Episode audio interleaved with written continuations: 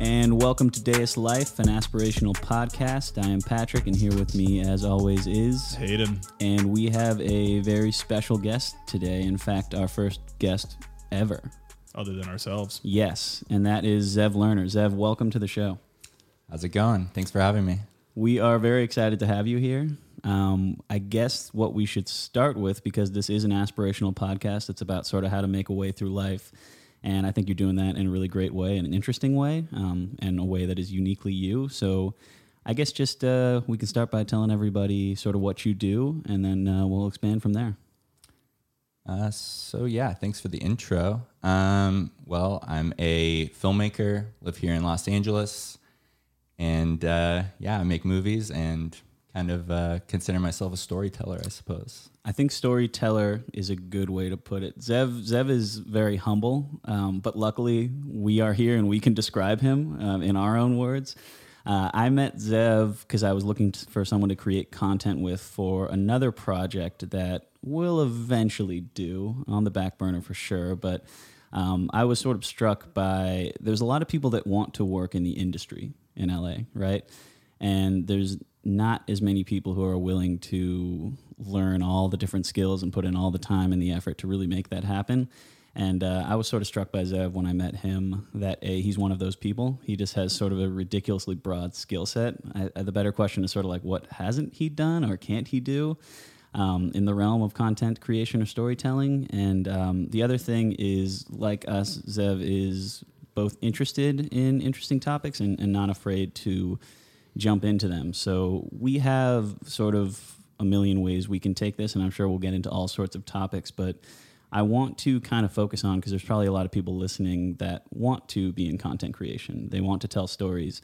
When did you sort of fall in love with that as a career option, and and how did you work your way toward you know finding work, finding clients, and becoming you know financially supported by that? Um, well, I think one of the tips of advice that I've heard um, people give as to kind of finding what you want to do in life and kind of a i guess a hot button therapy topic is mm-hmm. kind of thinking about the things you did when you were a child. Nice. The things you did and the things you were drawn to uh, before the world got to you before all the trauma before all the influence. And uh, yeah i mean s- storytelling making movies has just always been something that i was drawn to just uh, naturally Nice. I think I was 12 years old. The very first time I got the idea to pick up a camera, I had seen the movie Saw. is actually oh, so James cool. Wan was nice. my initial uh, inspiration to actually uh, make a movie. There was something about that narrative of you're trapped in a room, you have a certain amount of time, the clock is ticking, you've got to do something horrible to yourself or defeat a challenge, solve a puzzle, or else you die. And that simple story, that simple formula, that drama um, was something that somehow just kind of clicked with me and nice kind of made sense. Um, and the very next day I saw that movie, I just somehow uh, got the idea. Okay, we should we have a camera and we can kind of do it ourselves. Mm-hmm. Um, so I mean, what, so what'd you do? I basically just remade Saw in my shed awesome. with with my little brother Ari. You called it Wrench. okay, shed. Yeah. Yeah. So, um, but yeah, before that, uh, growing up, uh, I have a, a, younger brother named Ari, an older sister named Jessica. We were shout always, out to Ari and Jessica. Yes. Boom. Shout out to Ari and Jessica. Um, but yeah, we were always involved in the arts, always involved in acting, and um, I was super into painting and drawing before that, um, and acting. And we had, you know, we were all child actors in commercials and TV oh, shows and things like that growing up. And so, can you tell us one commercial you were in as a child or actor, a ta- or a tagline that you still remember? I Slash, might, I might have one. Is there a YouTube link? There is. I was in, in the show notes. yeah, for sure. I was in a Sunny D commercial. Sunny Delight. Um, and then I the one tagline I remember, I was in this like cleaning product commercial called it was like Sunrider. Nice. And I had to sing the jingle and it went something like rock with Sunrider, rock your world. and then that just repeated and repeated. And then there's like a rock out moment where I played air guitar. It's it's weird. It's How like old were you when you did that?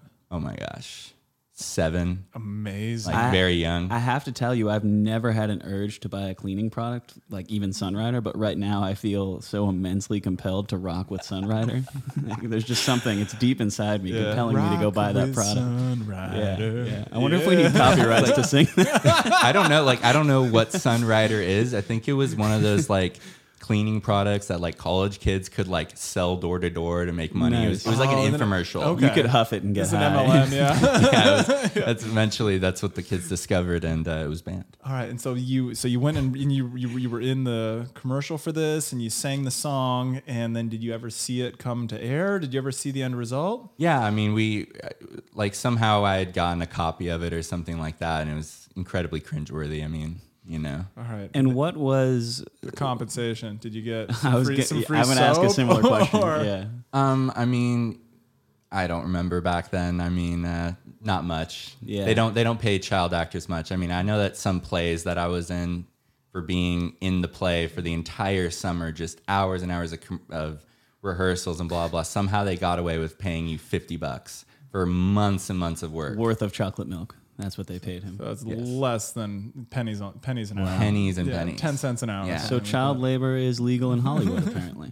Yeah. Well, San Diego. You're from what San we Diego. Yeah, so yeah, I was in. Sa- I'm from San Diego, so a lot of that uh, acting experience and initial uh, uh, kind of uh, getting my feet wet into the entertainment business was in San Diego. But as things got a little more serious, started coming up to LA for auditions and getting familiar up here. Did you have yourself an agent? Yes, All right. Nice. What was your agent's name? um, the agency was uh, CESD, CESD. I believe. I could be getting that wrong. Um, Shout out to we may- don't know. maybe CESD. Yeah. Um, but yeah, they were great. Okay. So when you made that transition to I want to create content for people for a living, did you originally work for a company and then kind of go off on your own, or did you just start on your own? And what was that like? That first client, getting them and getting paid, like what was that experience like? It was amazing. Yeah. Um, no, I mean it happened pretty organically. So in high school, I was known as like the art guy. I was that was what people knew me for was painting and drawing. In the yearbook, I was like most best artist, or you know, the people vote most likely to be the president, most Yeah. likely. My thing in there and what you know people knew me for was you know making T-shirts, screen printing, and and doing that sort of thing. Um, but slowly and slowly got more more and more into filmmaking. Um, and then someone had just asked me if i could uh, start doing videography for the sports. And uh, so i started filming the lacrosse games and the soccer games and things like that and i've always kind of also had an entrepreneurial kind of side to me as well growing up i've always been really into like making stuff and selling it i always had little businesses with my friends like my friends would get mexican candy uh, you know they go to mexico get a bunch of candy and we'd be selling it like in middle school Hustling. Yeah. yeah. like and selling Yu-Gi-Oh cards. We'd have little Yu-Gi-Oh drug deals in the bathroom at elementary school, and it was banned. And so I've always kind of had that like hustling side to me.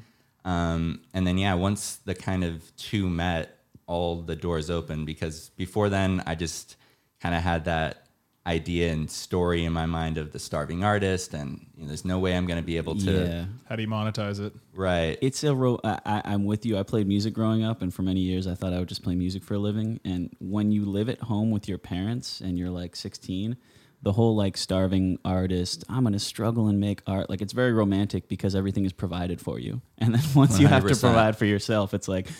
Yeah, we need a little capitalist spirit uh, in here. You can still make art within the realm of commerce, right? Um, so that that's I, I definitely relate to that. So it's just been a journey from there, then kind of growing the business. And you worked by yourself originally, right? Yeah, Just I mean- everything one man show. yeah, pretty much started working uh, by myself. I'd I'd pull up, I'd borrow my mom's car, I'd have these DVDs of the different uh, games and stuff, and I would sell the DVDs to all the moms out of the back of my mom's car. Five dollars or ten dollars for a DVD? Oh no, or I was charging more. I went to I went to a pretty wealthy high school, and so I I had all different. Okay, this is so how you get your the mar- HD. so know your market. Mm-hmm. Yep. yeah, so it was. I made some good money actually back in high school doing Filming that. competitor teams practices too. Bill Belichick actually hired him. That's funny. That's funny. So, uh, and I guess uh, one thing I think working for yourself, working on your own brands and products, you kind of also segue into the self improvement area and sort of optimal performance area. I find that in the community of not necessarily just entrepreneurs or people that have their own business, but people that are interested in doing that one day or working toward that, um, there seems to be a strong Venn diagram uh, crossover with people that also want to just improve and, and approach optimal performance. So that's another interest of yours, correct?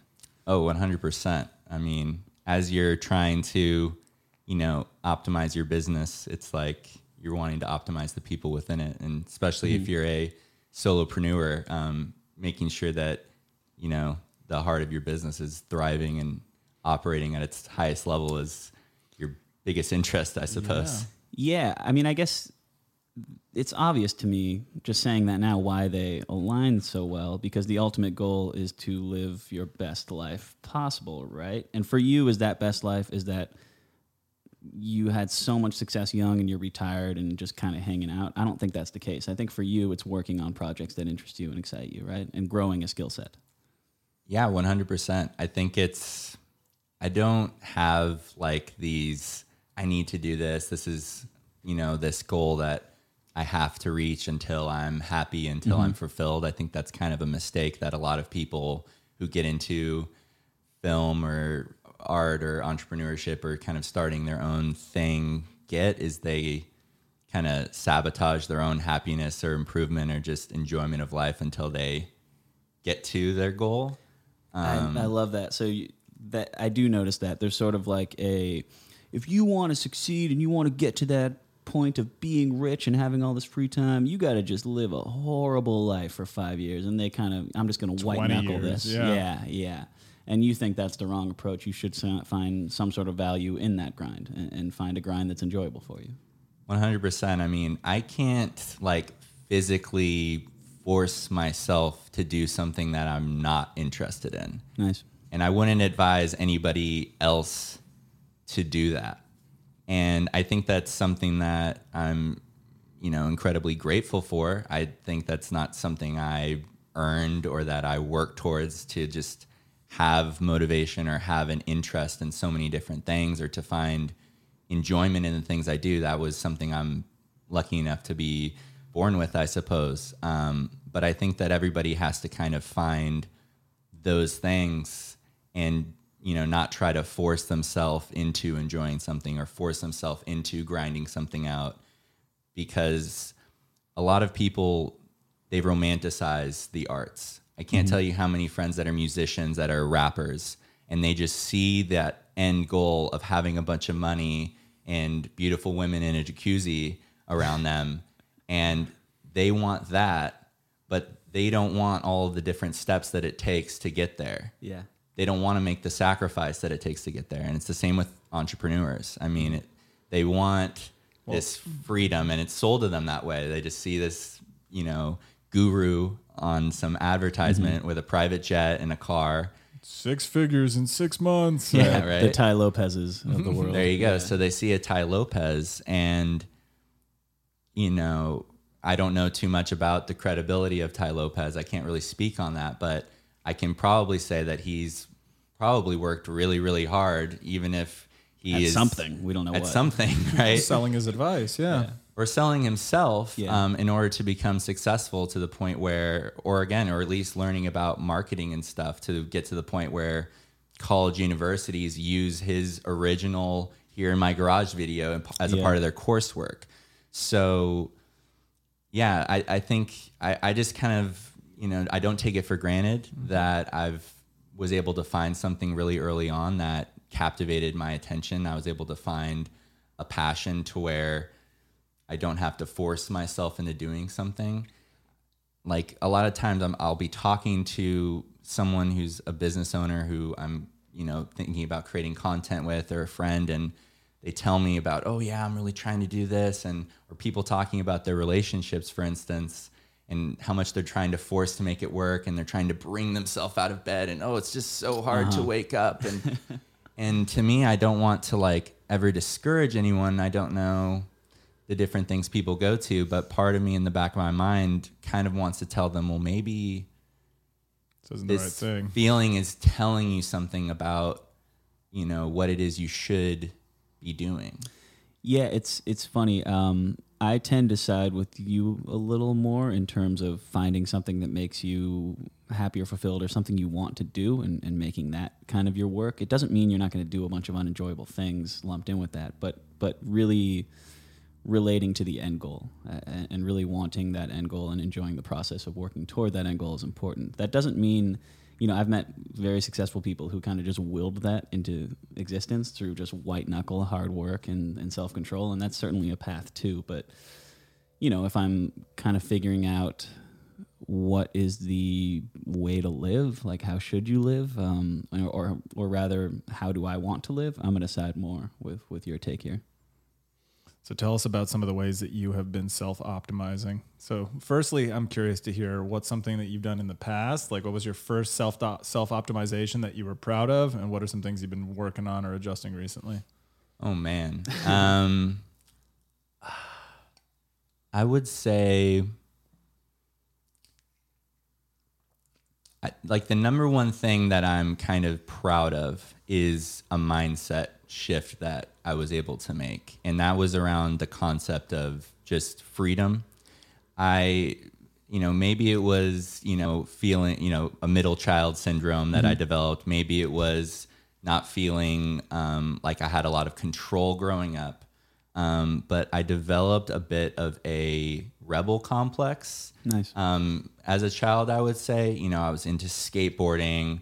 I, I loved anything, you know, where it ended up with us running away from the cops. I mean, won't go into, you know, too many details about statute, it, but statute of limitations is expired Yeah, on most yeah, of those things. yeah, you know, I was into, you know, I was really into the idea that that freedom meaning means doing whatever you want to do. And I mm-hmm. think a lot of us think that and when we want when we aspire to doing something, when we want to become an entrepreneur, start our own business, you know, start a brand, something like that, the end goal in mind that we have is that I want to do this so that way I can do whatever I want. And that's the goal. That's freedom. That's America. And I completely had that as a part of my being. And so when I got out on my own, that's something that I really lived, whether that was waking up whenever I want, staying up whatever I want, hanging out with whoever I want, putting whatever I want into my body. Um, and so as you can, you, you guys can probably tell where this is going down Yeah, a bad yeah, road now and kind of affects other people's lives. Um, but I think, yeah, like the one kind of self improvement thing I'd say I'm most proud of is really having that aha moment and waking up to the fact that, um, and I think there's a, um, what's his name? Sorry to bring up another podcast, but there's Oh, a no. guy, Jocko Willink, I Yeah, think his yeah. name oh, is, where Jocko, big fans. yeah, Yeah. so yeah, I mean, I think one of his uh, catchphrases is it's like freedom through discipline, Discipline right? equals freedom. There you go. So I, I got it wrong, but thank you for correcting that. Um, but yeah, I mean, I, I think kind of like understanding that that concept and really having that kind of deeper level of understanding of what true freedom is um, was something that I think I'm I'm pretty proud of having kind of as a part of my uh, you know core framework as of today. I want to make sure I'm understanding you right. So the way that I'm understanding that is basically being able to control yourself. I- guess is true freedom, like having control over your actions and how you respond to situations um, and the path that you're on. A little bit. I would say being able to control yourself. Someone could hear that and still think, "Oh, I can control." Oh, you know My how big, you know, my like gambling. or- yeah, yeah. and I can do whatever I want. I think more so it's it's knowing who you are and having a deep level of self-awareness and being extremely in touch with what you truly should be doing and what's truly going to make you happy long term and then doing that is freedom because yeah. we're all we're all kind of battling against that that monkey brain to get you know immediate satisfaction and so it's kind of having that deeper level of understanding to where i'm going to feel good now tomorrow and 10 years from now about the action i'm taking and the thing that i'm putting my attention towards in this moment this is bringing up a question that I vacillate on like every day, and it's basically if you had lived an entirely different life, but you like same sperm and egg combined, would you be a completely different person? I mean, because it, it feels like it's hard for me to really say are there inherent character traits inside of you? Like that sort of drive to rebel that led to this new idea of freedom and kind of led to you living a life that i think a lot of people would envy in terms of professional life. Um, you know is there sort of an inherent self that you kind of understand more and more as you go as you make decisions that don't agree with that self? You know okay i don't want to do that or is it sort of these little decisions that you make sort of mold the person you become and now that person is a self that has things that they like and dislike and gravitate gravitate toward or move away from? Um, is it that development path or is there some inherent thing in there set of traits? It's it's both. Okay. I think so much of it is your environment is, you know, I think if you believe in kind of determinism, like I don't think, for instance, I don't think it's a complete, like, it's just who I am. It's my soul uh-huh. that I'm a filmmaker, that I'm in LA, that I'm interested in the things that I am. I think so much of it was stuff that my parents did and set me up for. Mm-hmm. I mean, the acting thing was, you know, if, if my mom had her wish, I would be a famous actor. If my dad had his wish, I would be a rock star you know i'd be a, a famous guitar player or something Yeah. and i think so many of those you know initial influences set you up on a path now to speak to the nature part and like things that don't resonate with you like you said if you get an influence and whether or not you act on it i think that's the nature thing because if i say something right now you know into this mic and you guys hear it and it's not true it doesn't resonate with you, it doesn't make sense, it doesn't click with you, you can't control that. That's not in your free mm-hmm. will to control. It's not in your free will to control understanding that two plus two equals 4 And your reason and your logic and an argument, you can't control that. If, if I told a really funny joke right now and you guys busted out laughing, that's an involuntary response. And so that connection that joke made that "Ah, I get it, you know, whatever allowed you to get it and your own brain processes and whatever, s- you know, stats or things that are kind of given to you at birth, your IQ or those different things, you know, I think some of that is some stuff that you're born with, you know. Yeah, to, to me, I've kind of understood that there's there's an historical context to this question as well. Because if you were born four thousand years ago, you, you don't really have the luxury to become an identity. Like you're just looking for food and water, and you live, and maybe you have sex, and then you die. Like that, that that's your life, right? But we live in this time where lifespan is much longer, and there's all these things that exist. Like I'm into surfing. I was born to be a surfer, right? But that didn't exist and you would have been born the same person essentially. Um, so it, it is sort of a, a real luxury of the time to get to become a person and create an identity and move toward it. And, um, you know, coming back to what I always come back, which is like creating meaning in life, that that's really just, I think the best way to describe that is just fucking fun. Like it's just fun to become a person, right? And decide what you like and, and want to become. Um, that's always one way I've understood as as far as people like how do I change myself? How do I improve? Um, to me, you can you can sort of change what makes you happy. You can change what causes you pain, um, or you can do something which is even more important and combines both of those, which is create an identity and then become that identity. And anytime you're out of line with that identity, it's going to be painful and not happy. So it's going to force you to become that person, uh, I suppose. But So, what are um, some self optimizations now that you've changed? So you had you had the mindset shift, which was really important. That it's hard to Definitely. it's hard, it's hard to build mm-hmm. anything unless you have a sturdy foundation, which it sounds like you set up. So, what are some of the interesting ways that you're looking at and approaching the world through a new lens of yourself and you're becoming yourself and you're maximizing your freedoms and sort of living your best path? What are some of the interesting things and actionable takeaways tips, tricks, things that you've done along the way that have been interesting, impactful for you that might be worthwhile for sharing sharing with our listeners? The the saying that I heard that really got me going was uh, you can't change anything that you don't measure. So yeah, so I think it just started from me wanting change in my life, and I think all of us want that. We all want something. We all aspire to something, and so uh, one of the ways I started uh, measuring things that I kind of uh, like one off the top of my head is I have a habit tracker. So I print out a spreadsheet at the beginning of every month. It has all the different things that I'm trying to change, all of the behaviors, all of the habits, and I track it every single day if I do those things or not. Damn. Zev is real about this. Zev is killing it. Yeah. That's just one thing. Yeah. Wow. And then how many uh, how many how many Oh. how many habits do you track in a given month? And then some of them are I imagine weekly or some of them is hey, I'm gonna go to the gym three or a certain number of times this week. There's probably 15 to 20 different things on there, and Do you there's change simple. do you change them from month to month or is it handwritten? Do you write them fresh each month? No, yeah. I mean, I, I print it out. I, I have just like a Google sheet. I'd be happy to share it with you guys Yeah. or, or you guys as listeners. If Yeah, anyone We'll- wants to we'll put it in the show notes. put it in the show notes, or if anyone wants to to email me, I'd be happy to to share it with What's you. your what's your email, Zev? Um, you can just DM me on Instagram at Okay. Zev underscore Lerner. All right, yeah, spell and we'll we'll promote that Yeah. ultimately at the end of the show too. Promote it now, and then we'll come back to it. 100%. Z E V underscore L E R N E R. Yeah. Perfect. Yep. And that's actually how I met Zev.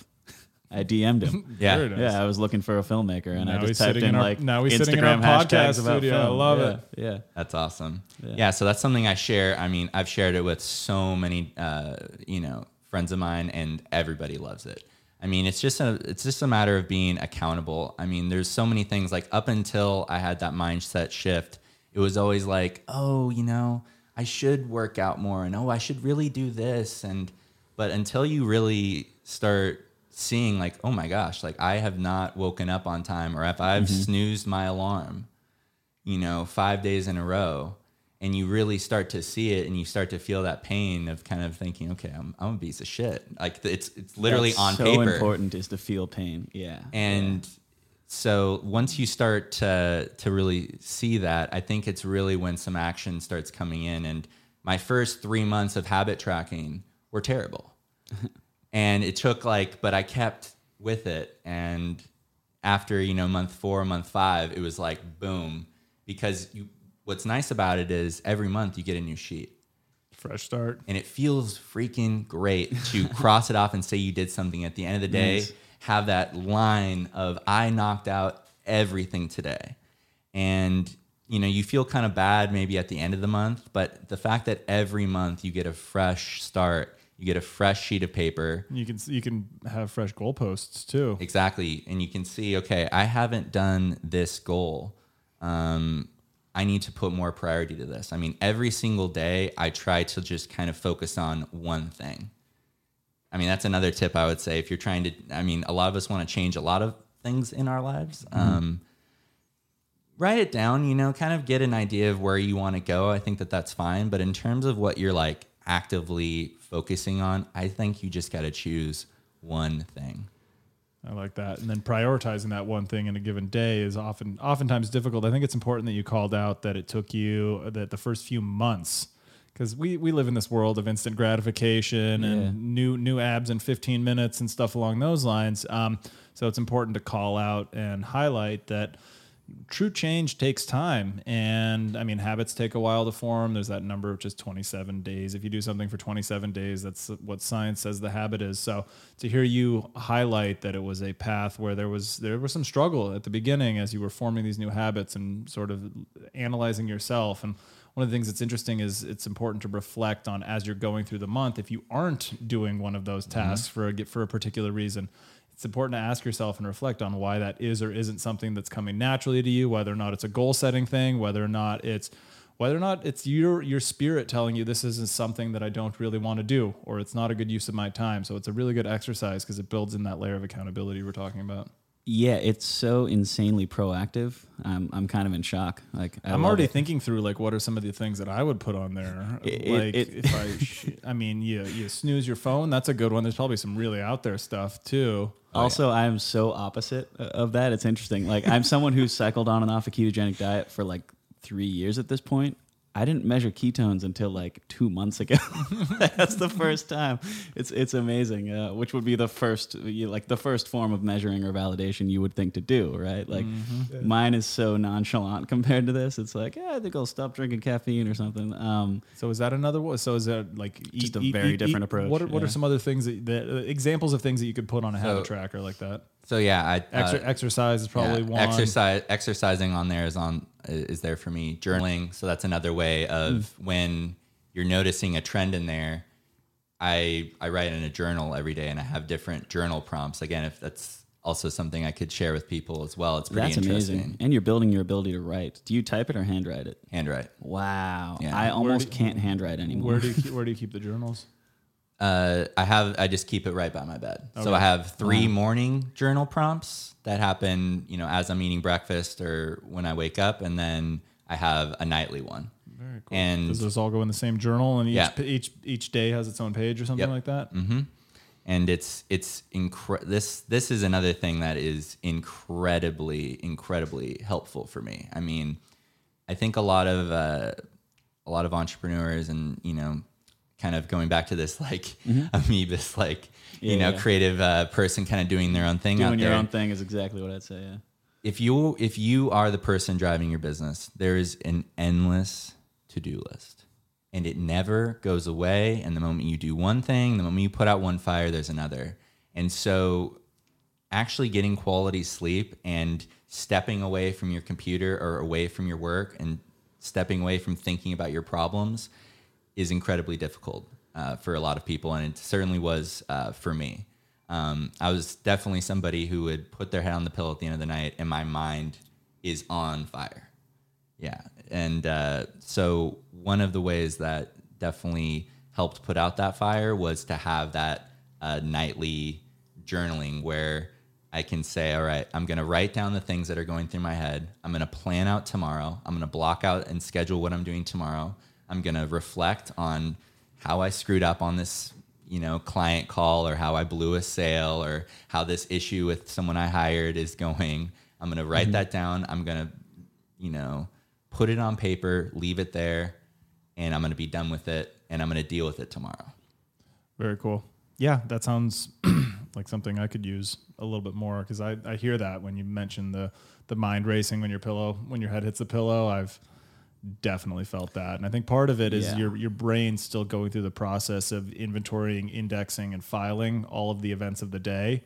And so having something more structured like a journal, which I admit I I would struggle with that journal because, well, let me ask you some practical implications from that.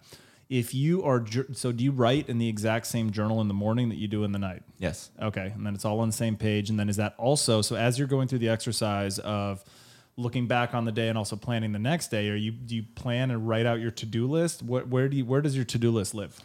It it can kind of start in there. Um, I don't necessarily go back to that. Like I'll, I'll kind of sometimes write a new one once I wake up. Um, I've been journaling for a year now. I started back in April of last year.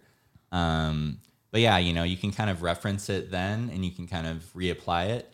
Um, it's less to like have a to do list that you have by your desk and you're using that to go off of, um, but more so just to like give your mind a a rest. It's it's. I mean, at the end of the day, it's it's a placebo. You got to kind of believe in it, its power, and and give yourself the mental note that I'm putting this here. And of course, it can be referenced, and that's one of the most amazing things is after you do it over a year's time, seeing the trends, rereading entries is absolutely incredible. It's the same as the habit tracking. Like I've been dwelling on this element of my personality. I've been having an issue with this. I've wanted to do this. I put this item on my to-do list for the last three months and I haven't gone to it. Being able to track uh, those things uh, over a course of time is like that's really where the journal makes major impacts in your life. That's very cool. And Yeah. then what kind of journal is it? Is it uh, one of those like the Similar to that, it's similar just like to a, a, a like planner. a Moleskine style Yeah. jour- journal? Great brand name. Yeah. yeah, you know, it's Please it's, sponsor us, Moleskine. yeah, please. It could be anything. I mean, there's ones you can buy that have their own prompts. Um, the, My my three morning ones uh, that I can share is I do um, what is it? Three things I'm grateful for. I do like three affirmations, like I am something, um, and then I do what would make today great. Sounds pretty cheesy, a little woo woo. It's fine. They're broad. They're open ended. That's good. And, it's, and it's what you bring to it. You can write, you Yeah, can make it. of course. You, you, you can make it woo woo in your answers, but it is what you make of it, right? And that's the other fun part about it is like it can really just be like one day it could be something so simple. Like I'm grateful to, you know, for this microphone or I'm grateful for this mug that I have. I'm grateful for my laptop. But it could also be something a little, you know, a little bit deeper. Um, it's really just what you make of it and it's really about kind of having the faith that like over time these things kind of these habits of journaling kind of center you and really allow you to organize your thoughts and not have your brain running in a million different directions. I feel like it gives. Yeah. I feel like especially the, the the end of day journaling is really interesting to me because that's helping me picture the sort of the relief I would feel giving myself permission to mentally mm-hmm. offload all the baggage of the day, and it gives me a safe place on a on a piece of paper to write, reflect, and dump everything. And I'm Oh, yeah. basically taking this baggage out of my brain, putting it there, and that allows me. I could feel. I can picture my shoulders getting lighter because I don't Yeah. have to carry the weight of whatever has been going on that particular. Well, you're day. externalizing your thoughts as well. Like I've had some bad bouts of insomnia, and the last time I just like made my life about sleep. And one of the things, aside from all the like physical things like caffeine and stuff like that, which is really effective, um, but one of the things I kind of realized, and you know, I obviously can't prove this, but in this day and age, especially with AirPods and things like that, like there was almost a never a moment where I was alone with my own thoughts except the shower. And I started to realize like, man, when I'm like getting ready to write something or like think about an idea or outline something, I always just jump in the shower and think about it because it's really like my last bastion of like there's no audio, there's Can't no take noise. your phone in there. Yeah. Yeah, yeah. I got rid of the speaker, and then I started to realize that like the more I don't have headphones in cooking or just walk around and think stuff like that, the less I have that racing, you know, brain at, at night. Um, I think the brain just like craves some deep thought. Um, so I, I, this journaling is a really good way to sort of externalize that and, and get it out. I think. All right, then caffeine though, you hit on hit on that hot button. Yeah, as you, you- as you were talking about that, I took a sip of my caffeine. Yeah. For those of you listeners that can't see this Coke Zero I'm drinking on the Let me table. see Zev's, Zeb, what color are your eyes? Brown. brown, hazel. Yes, it's int- mine are light blue, which apparently you're you're more prone to being susceptible to caffeine. I've had a weird Tell me more with about caffeine. this. This eye color has Yeah, uh, apparently uh, lighter eyes correlates with because uh, of science. Yeah. You just your your enzymes aren't as effective. You don't have uh, as much of them, or or the right because of the color of your eyes. not because. No, no, no. Let's So not is- this is confuse cor- causation. This is correlation. This is a, right, this so is a cor- correlation. correlation. Yeah, it would imply you come from a certain gene pool, um, which tends to not be great at metabolizing caffeine. So, I I've changed my relationship with caffeine, which used to be God, I love coffee uh, and I love like having drinks in my hand all the goddamn time. Um, just having such a high tolerance and kind of relying on it to like I'm just gonna quit. And I've come to realize that caffeine really is an amazing drug that's best utilized when you don't have a tolerance for it. So I drink caffeine on podcast days now. Yeah. So what's your Zev? What's your what's your feeling? What's your what's your experience in your relationship with caffeine like these days? Well, yeah, as the saying goes, the film industry runs on caffeine and nicotine. yep. if you go on any film set, big professional film set, it's a just feeding frenzy What of kind of caffeine setup do they vapes have? and energy drinks and Wow. cigarettes Is there an and espresso, coffee. espresso bar? Have you seen Espresso, yeah. You- one one company I work with, it's they're all about espresso. Like everyone's passing around different espresso, and it's Damn. it's all That's their drug. it's all over the place. Yeah, and my relationship with it, it it's it's like an emotional relationship. It's how you mm-hmm. relate to people. It's like let's go get coffee. Let's you really start associating it and the drug with the happy, warm, fuzzy feelings. It's like you you get this warm mug in the morning and you're doing it with people and you feel kind of a part of that that tribe. And I mean, one of the most popular like filmmaking, you know, Facebook groups is called Black with No Cream. You know, it's such a like pervasive uh, uh, kind of thing within my world, um, and so it it it's almost like you know to have that and to be into it is for you to signal to everybody else like I'm I'm one of you, and to not do it is to say like oh what's wrong with them in a way. Oh, It can feel that it- way. It, it can feel like it can feel to the recipient like you're critical of their life choice by Wow. not participating in that. So caffeine is a, a hugely political aspect of filmmaking. I mean, I'll have tea instead. yeah. Oh no, tea people, Not- come on now. Not necessarily, but it's it's just like anything else. It's like if you really loved a book or a movie or a musical artist, and you said you know if if, if Hayden was the biggest Prince fan on the planet, He and- might be. Truth. We're Okay. gonna leave that as a mystery for the listeners. I just I just threw that out there randomly, but let's say he is, and I said, "Oh, who's Prince?" and you got extremely angry. Yeah. it's just like anything else like that, or you know, sometimes if you know, in the film world, if there's someone in the in the circle of conversation who hasn't seen Star Wars, mm-hmm. people will march off and say, "We can't be friends," and they will sometimes be legitimately angry at that person, and they won't want to continue the conversation. So, So, so is caffeine fandom similar to Star Wars fandom in the sense that in your world, people will either ostracize somebody for not participating in caffeine? Uh, it Probably not quite that.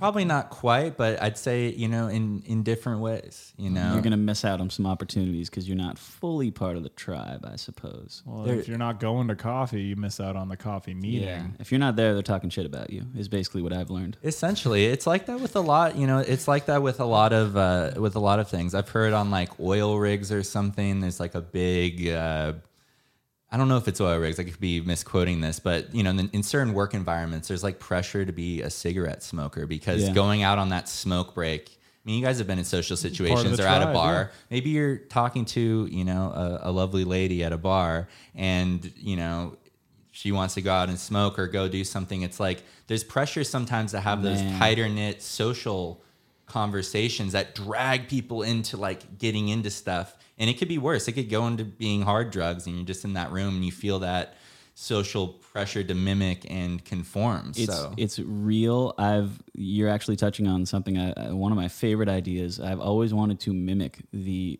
like just the power of the smoking section. I don't want to smoke cigarettes, right? But here is this little secluded area where you sit in there and you're a part of a group that all the people that are fucking outside are looking at you and judging you and just that like commiseration bonding that happens in smoking sections.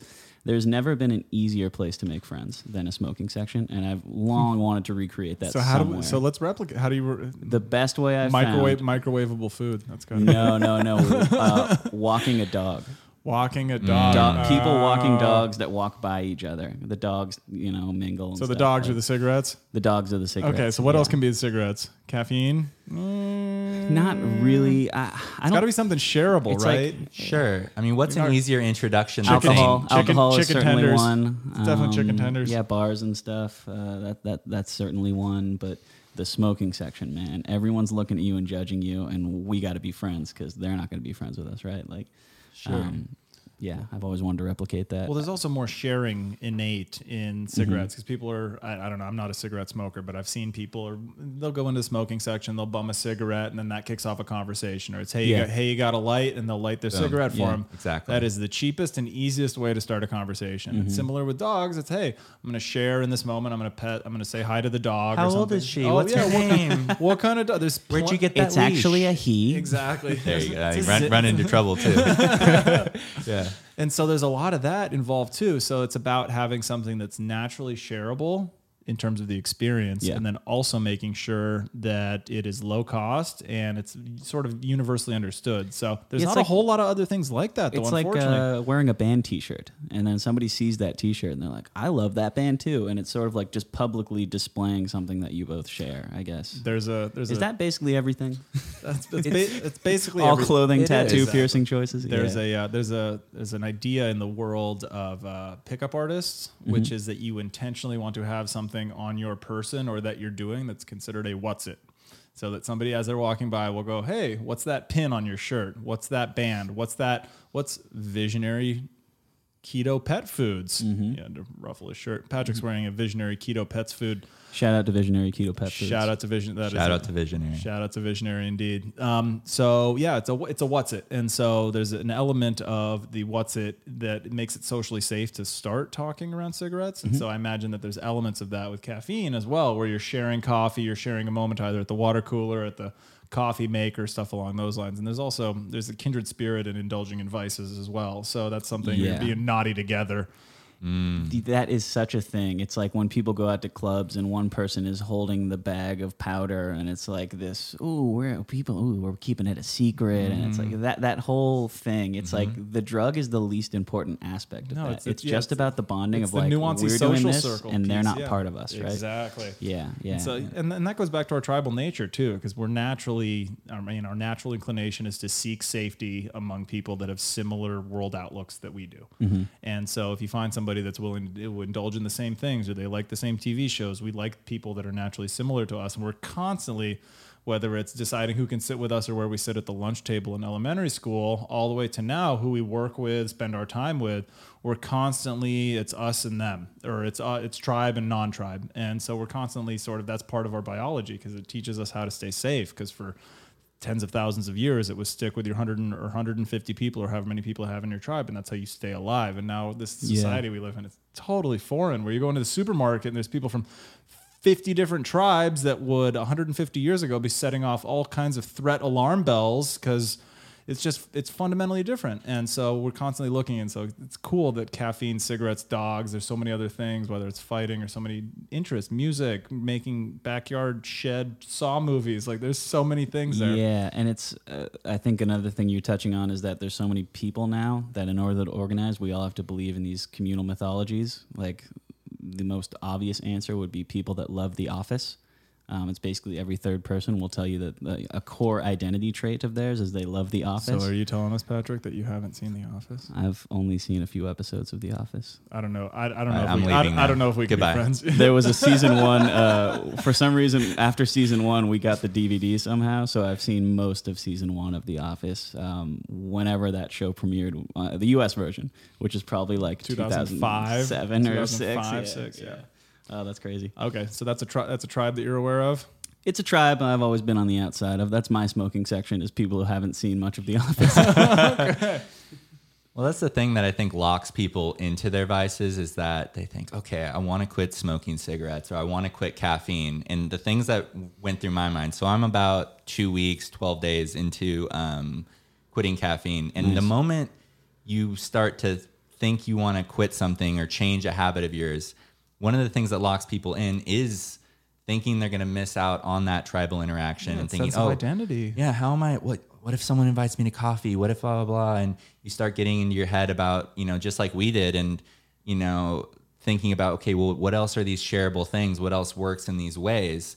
And you know, I think that that's a huge mistake. I think that thinking that you need something like that to be able to create those experiences is just kind of a lack of creativity. I think we came up with you know a few examples, but I'm sure we could come up with more. And it essentially just comes down to just being interested in a lot of different things, and you can find those things anywhere. And if you are at a point where you want to quit something, if you want to make a change, and those thoughts of being kicked out of a tribe or people not liking you because you don't drink or you don't you know smoke or you don't do whatever i'm not into the office those fears of either getting into something because of that fear or trying to get yourself out of something i think that's just you know that's that's a mistake in my mind and i think you should try to be a little bit more creative in figuring out how else you can connect to people I mean, there's plenty of people. Maybe there's some people that 100% of their identity is The Office, but I'm sure there's other things that we can relate and that we can get along with on. critical know? characteristics.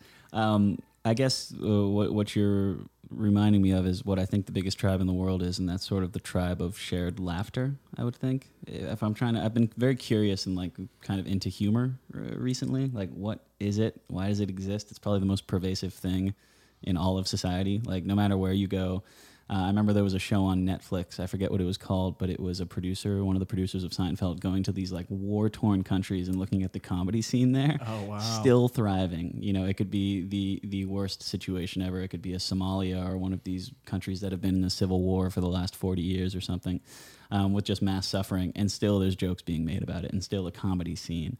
Um, I think the other one would be that I was watching a video on recently was dance. It was the video was called like why to dance like an idiot, and it's sort of like destroying your ego and becoming part of a group and dancing like an idiot, and that the wrong way to do these things like humor and dancing is to do what society does, which is to place gradations and abilities and tiers and values based on like looking cool dancing, or to go to the rave you got to look a certain way or like a certain scene.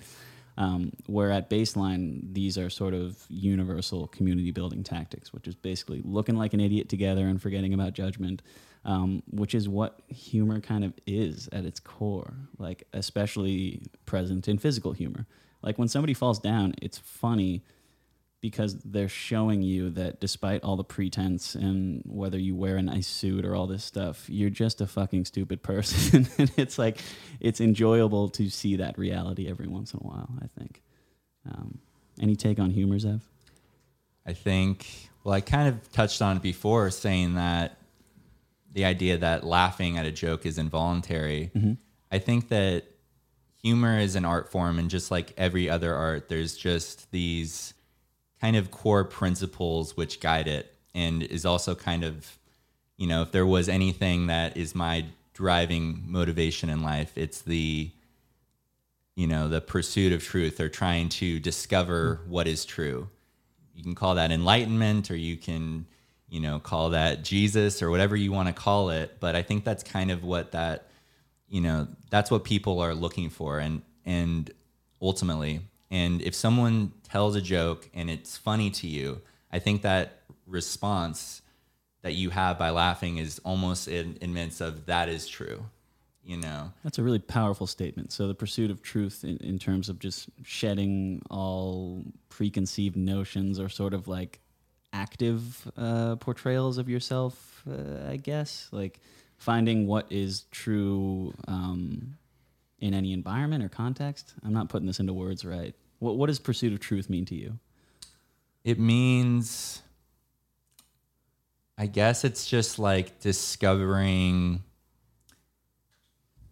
It's just, oh, I don't want to use the word true in the definition No, my it- it's a definition, but little ineffable, I'll so just do what you want. Yeah, it's a little hard. I mean, I'll just, I'll just kind of word vomit, kind of what I mean here. It's Yeah. like it's, it's just discovering like what the right path is for yourself. Hmm. And so if what you're doing is true and is good and is the right thing, kind of like how I was saying, it's like it shouldn't only feel good right now, but it should feel good for you. It should feel good for your family. It should feel good for society. It should feel good now and a week from now and a year from now.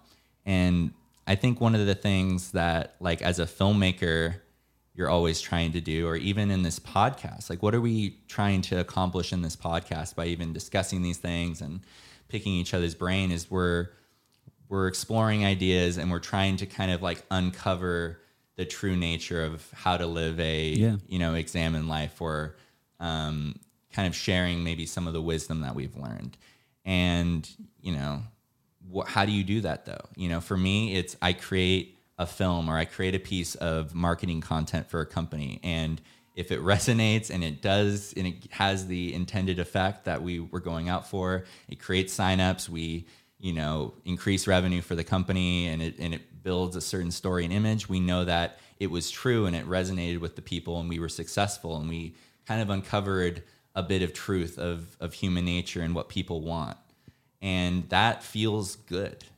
And that's something that i think uh, you know, you mentioned kind of mythology earlier, and you know, getting into, you know, I'm sure you guys are aware of like Joseph Campbell and the power of myth, and The hero's Ev- journey. exactly the hero's journey. And you can even tie in you know evolutionary biology.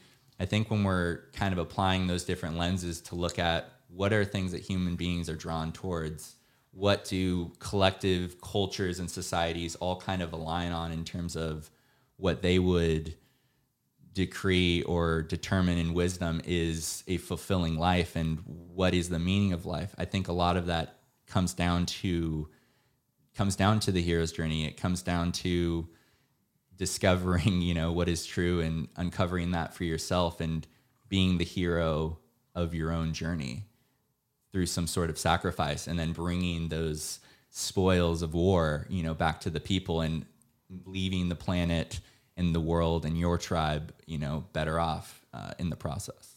That's very true. I think that's a personality type, though, is kind of seeing yourself as a hero in a story. Like, I think there are some Everybody's people. everybody's the hero of their own story. you think everybody feels that way? I think everybody sort of viscerally is the protagonist of their own life. Um, one of the big things that's interesting to me when I hear marketers and branding experts talk about the hero's journey is is that you don't want your brand, product, service, or business to be the hero because every single person is the hero of their own story.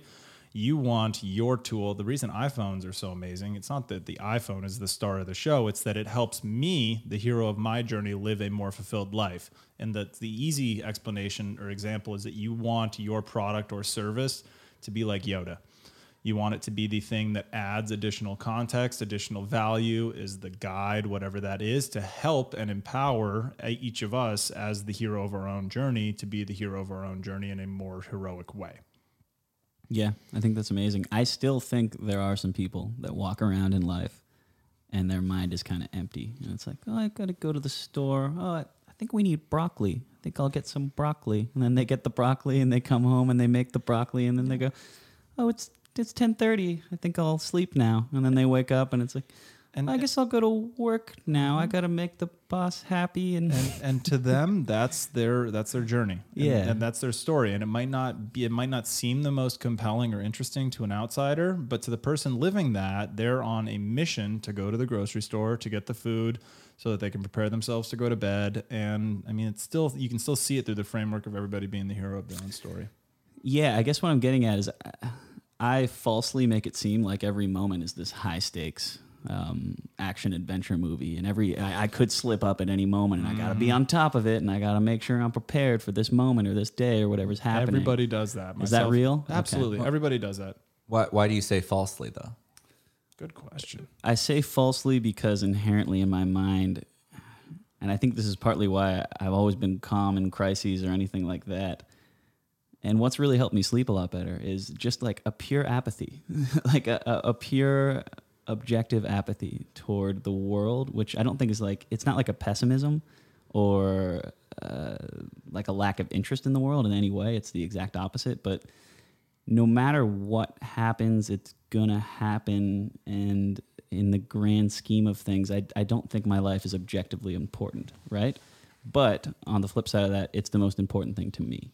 And so every day I just walk around thinking, you know, how can I make this thing cooler and more exciting, I guess, even though to me it really doesn't matter. That's what I mean. So at the same time, you're able to manage recognizing the level of importance in the grand scheme of things, as well as seeing it through the N of one lens of yourself to recognize that, hey, I need to make this important because it is a part of my hero's journey. Yeah, there's something unique to humans, I think. Maybe other animals have it too, but it's consciousness. And one would argue that consciousness is a mistake because it probably leads species to their own destruction. That's one answer to why there's no aliens is eventually you develop an ability to kill your civilization because of consciousness, i.e. nuclear weapons. Interesting. Um, you know that that would be sort of uh, there's something it's the Fermi paradox. I wrote down the math because I always forget it, but there are billions of solar systems in the galaxy, right? And there are at least two trillion galaxies in the known universe. That that's an inconceivable scale, right? But given the math, statistically, there should be aliens on an infinite timeline, right? So where are the aliens? And one answer to that is Consciousness fucked them. Yeah, one answer is eventually nature goes wrong. You become conscious and you start down that technological path and you develop weapons that can kill yourself. And you In- wind up with Honey Boo Boo Exactly. Yeah. Well, in our world, we're lucky. We have nuclear weapons, right? and Honey Boo Boo. And honey boo boo. But it just so happens randomly that nuclear weapons are really fucking hard to make. Like, barely anybody understands them. It takes a ton of resources. That was a random event, though. It didn't have to be that the thing that could destroy our world is difficult to acquire and make and costly to push the button on um, because people care about how they go down in history. Um, it didn't have to happen that way. So, for most societies, you know, they discover a rock that kills the world. That's a simplified meaning Yeah. of it. Or, but or Honey Boo Boo. yeah, or Honey Boo Boo. Honey Boo Boo is way easier to make than a nuclear bomb. Now I have a confession. I also have never seen Honey Boo Boo, so this is another character trait I'm missing out on. I have to walk out twice now. yeah, man. Find my entire know, being right? over Honey Boo Boo. I had a friend that told scary. me. Uh, I had a friend that once sent me a picture of Honey Boo Boo's mom and told me she looks like a thumb, though, and I thought that was an extremely accurate description. So Well, we'll have to put a picture in the show notes. that's my thorough knowledge of Honey Boo Boo is that her mom looks like a thumb. It'll be that- really awkward for when you have well. Honey Boo Boo's mom on as a Yeah. Guest. I'm gonna look up if she's alive after this. She's dead. You're like, all right, I'm safe. diabetes is a tough condition to live with, man. You oh, know, I mean, this has been a decade of fame and diabetes. That's a that's a deadly concoction there. So Zev, what are you excited for for the rest of 2020? We're in the midst of this coronavirus right now, and that's affecting everybody. Whether I mean, Yeah, it's how did I forget every to mention that? every single layer Right. of the economy. I imagine some of your clients or your projects have been put on pause or back burner. Mm-hmm. That's entirely possible that some of your people that you've been working with are no longer in business, or that some of your clients they're in an industry where it doesn't look like they're particularly well suited to be able to ride this out. What are you seeing in your world? What's still giving you pause? What's giving you excitement for the future? And sort of what are you what are you excited about? Um,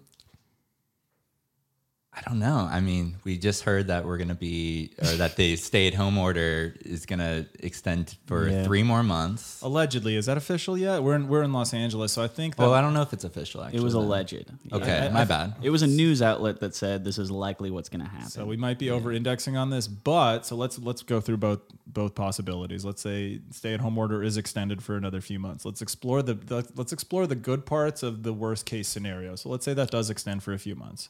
I think that the good things that have come out of this, um, I think that industries that were vulnerable or any aspect of people's businesses that were vulnerable um, got exposed. And as terrible as that is for a lot of people, I think that I just I have kind of an underlying faith in human beings and in ingenuity and in entrepreneurship and business. And whereas you know, maybe it's like a natural selection type of outlook, but as some, you know, businesses are going to go down. I mean, I just heard that Souplantation is closed and, and went under, unfortunately. La- ladle one out for the homie. Yeah, So- RIP. I love Souplantation. so that that made me really sad. Um, I think that you know, just like everyone else has said, there's so many you know new businesses and new technology and new ideas that are going to come out of this, and you know, to the degree to which we weren't prepared for a pandemic of this uh, scale. Um, you know, hopefully in the future we will we will be more prepared. I mean, it's kind of been something you hear about in science fiction and in post-apocalyptic stories and movies and things like that. And when you actually kind of think about it, it is kind of a pretty likely, like before this had happened, if you were to guess what would be a likely way of us going out, um, it, it was kind of up there. I mean, there was like a video game I used to play in Oh, elementary yeah. school called Pandemic. Yeah. And There was a video game. where you you, try to design, a design the virus, virus, you yeah. design a virus, you pick the symptoms, you pick how it spreads, all of these things, and you just see the world map and you see planes carrying it.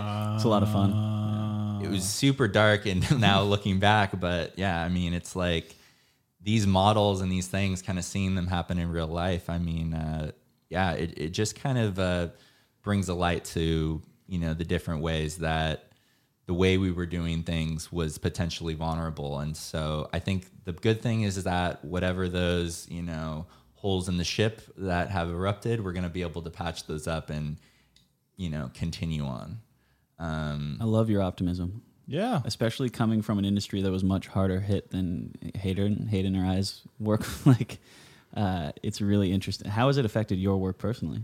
Uh, personally, it's it's you know it's definitely affected my work. I mean, I have uh, a lot of shoots that were put on hold. I've had to you know track clients down to get payments. I've gotten ghosted by a lot of people. I mean, I'd be halfway through you know certain larger projects and kind of get radio silence or people don't know or I'm you know they lie to you. Oh yeah, it's in the mail and blah blah and because the, the the big the big thing is is that there's just so much unknown and so yeah, and you know, I'm lucky enough to have my own business. Um, but for people who work in the traditional film industry as employees, Yeah. I mean, they're all on unemployment. Uh, you know, like uh, the future for them and how it actually will affect the businesses that run the traditional, you know, film industry. That's definitely kind of up in the air right now, and there's definitely a lot of uh, concerns, I suppose, of to how those things are going to be able to recover and those companies will. Yeah, I feel like I'm living through an extended funeral for sort of what LA was before. Uh, like, it just the economic implications of the shutdown is now more prominent on my mind than the virus itself, especially for a city like LA where everybody has three freelance jobs that they're doing to kind of support themselves and everybody has a grander dream that they're using those things to work toward. Um, it's it's not a city that is built to withstand like a three four month stay at home order. So I, I I'm starting to see all the for rent signs go up because a lot of people are moving back home to the two one to two hour drives where they come from to move here. Like Yeah. it's a city full of people that aren't from here as well. So people are going to be leaving back to where they came from. Can you imagine how bad it is in Las Vegas right now? Oh my god, yeah. So it's it's just um, I don't know. I'm just really confused as to what.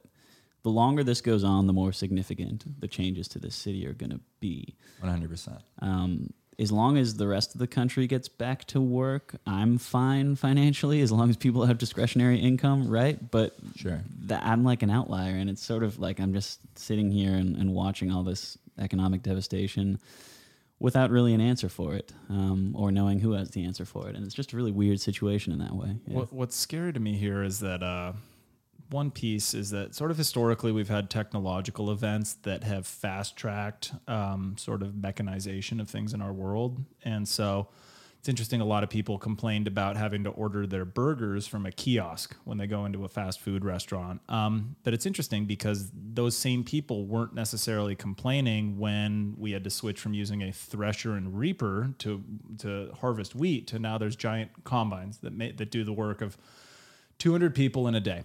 This one machine will do the same thing. And so, what we're going to see is a very, very rapid transition from a lot of the lower skilled labor jobs that were a big part of the, whether it's retail work, call center work, whether it's uh, hospitality work as well. Um, we're going to see a rapid change in how those jobs exist in the future. And there's going to be a lot of sort of clunky transitioning where a lot of people whose skills and livelihood was wrapped up in being one of those positions, whether it's a driver of some sort or work in a restaurant or a bar or any of those things, that we're going to see a lot of those opportunities disappear. And it's going to be how well we as a society can adapt to either re educate or find places for those people to have meaningful livelihoods in our society.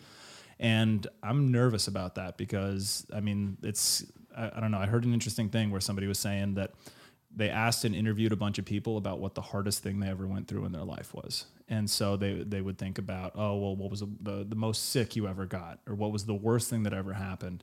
And the longest, one of the things that's most likely to have a long term impact as a negative experience is long term unemployment. That was more so than the death of a family member. It was more so than getting very sick themselves. And so we're now having to balance what the right mixture is of exposing people to economic and sort of self identity despair that's created from economic situations versus what can happen from a medical standpoint. So I don't know. End of rant. That'll be the interesting thing to see how that plays out. Yeah, I, I don't know what's going to happen, and I don't know who has the answers. But your optimism is um, Thank you for that. wonderful for me to hear because you're in a situation that's much different than me that is more impacted and, and you're finding optimism so um, I don't what know the fuck whether, are we doing? We gotta Yeah. step it up, man. I don't know whether that It's- speaks to uh, a, a negative point on me or an extreme. I gotta start journal- point journaling. That's what that means. yeah. it's tough. I mean, I think another good thing is that, you know, I've really like connected and called and checked in with a lot of people that, you know, maybe if this was going on, I would have waited a couple more months or a couple more years in order to talk to them. And it's really tough because like everyone is handling this differently. I think that we're all fed the worst cases. Oh my gosh, this perfectly healthy 16 year old high school star athlete that died in three seconds after someone sneezed on him. Mm-hmm. And you see that story on the news and it just causes Fear, panic. Fear. But in my own, you know, anecdotal circle, I mean, everyone is handling this completely differently. I have friends that are devastated, depressed, anxious, don't know what to do. They're just sitting in their house, drinking and smoking and watching Netflix. I have some friends that are hustling more than ever. I have friends that are thriving and they're like, this is my rehab and they're really getting on top of their personal development. They have mm. time to write their script, they have time to start their business and write that book and record in the studio and do all those things maybe that, that they were putting off. A lot of people hated their job and then they were let go and this was this wake up call that relinquished them from the the things that they don't want to do and I mean that's what's really crazy is like you think about all these horrible things. I mean, uh, like you could even think about you know someone who's like in the middle of a war zone or something, and it's like when you think about these terrible things from afar, it just seems horrific, and it obviously is to live through it and to live through anything terrible. But there's also the element that whatever is your reality is your reality. And I think that for a lot of people, it, you know, you wake up, or at least what I try to do is I wake up, you know, I have the same initial wave of emotions as everyone else, especially when this first started happening. I had the mm-hmm. anxiety, I had the despair and the worry and all of that. But I think the healthiest way to deal with it is to say, okay, that this is happening. This is the reality we live in. There's nothing I can do about it. So I'm going to leave that there. I'm going to accept it and just ask yourself, okay, what is the next good thing, the next thing I need to do? Uh, like a, a quote, I think it was from uh, Joe Rogan to bring up another podcast uh, host. But uh, Shout out to Joe Rogan. We're shout big, outs. big, big fans. Yeah. Um, one one inspirational quote I heard from him that always resonated with me, going back to the hero's journey, is he he said something along the lines of, "Pretend your life is a movie, and just pretend, even if maybe you don't see yourself as that, but pretend you're the hero of your movie, and the movie starts right now. The movie starts in this moment. What does the hero do? What does the next thing your hero do in your film to get to the end of the movie, to get to that happy ending?" And I found that as a really good framework to live your life because you can place yourself into any situation. So you could say, all right, I've just lost my job. I got denied for unemployment. I'm living in LA. I can't afford my rent. My family's sick. You could be in any kind of situation, but if you could just kind of ask yourself, okay, like these things are out of my control. What can I control? And what is the next thing I can do to dig myself out of this hole and to climb up, you know, into a better future? And I think all of us kind of have to do that on some level to make it through this. Well, I think that Beautiful. was an That's a- amazing summation. Fantastic thing to wrap up on. Yeah, yeah. So I guess uh, now the most important thing is Zev, please promote everything you can, uh, everything you Uh, want. yeah, website. So we already got Zev Z E V underscore Lerner L E R N E R. Uh, what else is new? What is uh, what else is exciting? He is uh, he is for hire. So get in touch if you and have I projects. Can, I can personally vouch for Zev's ability. I worked with him multiple times, and every time he's far exceeded expectations. So, So uh, now, now that now that we've told him to pitch himself and we're pitching him for him, why don't you go ahead and tell? That's yeah. that's much much better. Um, Yep. No, yeah. Uh, you know, I I'm, in the future, I'm definitely planning on uh, you know getting involved a little bit more in stuff like this and uh, um, getting a little bit more involved with my social media. I just started a new LLC beginning of March, and so Congrats. website isn't up yet. So I don't, you know, I wish I could kind of pitch that. It's called Zeel Media LLC. Okay. Um, and so I wish I Do- did do- have. Have you bought a domain yet? yeah, I have the domain. I'm Tell just us what the domain yeah, is. I would have and had to cut that out if you hadn't. I guess I think the domain is uh, it should be zeelmedia.com. Spell it. Z E E L M E D I A.com. zeelmedia.com. So the website might not be live uh, if you're listening to this on the day that it launches, but uh, check it at some point in the future and can, yeah, fill out something Yeah. on the contact us page. Hopefully there's a con. There's going to There be, a, will be. hopefully there's gonna be a contact yeah. us page. So. And then after that launches, come on and promote it again. Of course, yeah. I mean, I wish I had something a little more concrete, but I can say, you know, if anyone listening to this, uh, if uh, you know you want to DM me on Instagram, um, He's going to give four people a 15 minute free consultation if you uh, if you DM him. Perfect. free video strategy call with Zev, and I'll even throw in a free habit tracker with that. Amazing. Whoa. Amazing. Well, thank you so much, Zev, for coming on. This You has are our been first guest, man. Can't tell you how much we appreciate your coming on. I've definitely gained a lot out of this. I hope you've enjoyed it as well. And yeah, uh, yeah looking forward to more great guests like you and looking forward to having you back at some point in the future, man. Awesome. Well, this has been Deus Life, an aspirational podcast. Thanks, everyone. Thanks for having me on. Peace.